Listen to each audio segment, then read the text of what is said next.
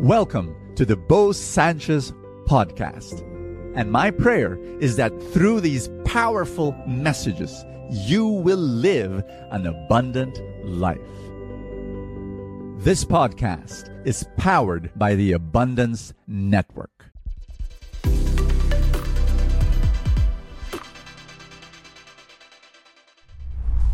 Can I tell you the secret to real, profound happiness, deep, overflowing joy, amazing relationships?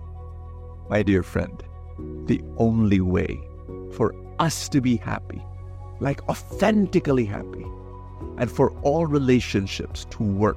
I'm talking about marriages to work, and parent-children relationship to work, friendships to work. I'm even talking about businesses. That if you want your business to have soul and to have joy, if the reason why you do business is for this one thing, are you ready? My dear friend, the only way for you to be truly happy, selfless. The ability to sacrifice yourself, the ability to die to yourself so that the other person will live. And today, I'm going to teach you how to do this very difficult thing.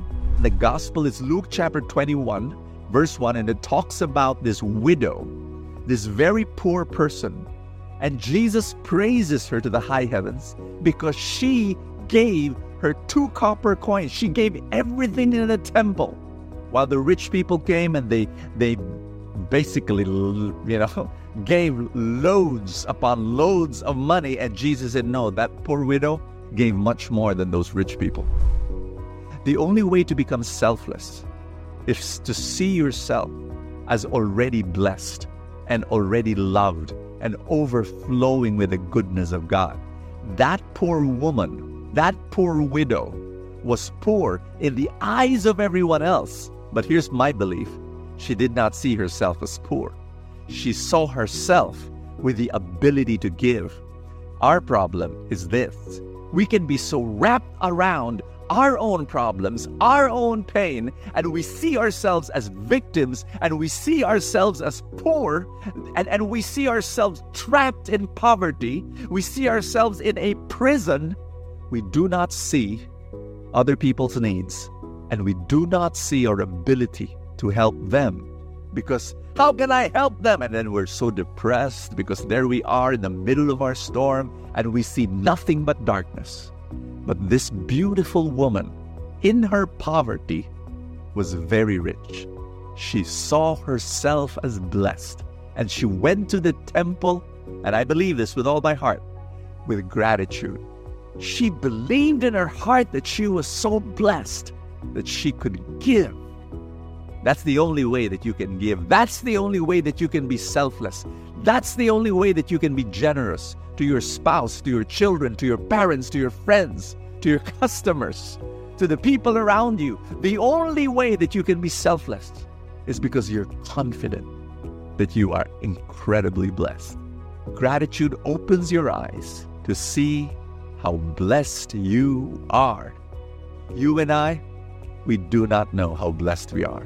We're blinded by our own pain, by our own discouragement, disappointment, frustration, anger, anxiety, worry. We're blinded to see the blessings of God. Can I pray for you right now? In the mighty name of Jesus, open our eyes, Lord, that we can see how blessed we are. Say this prayer with me. I'm blessed. I'm anointed.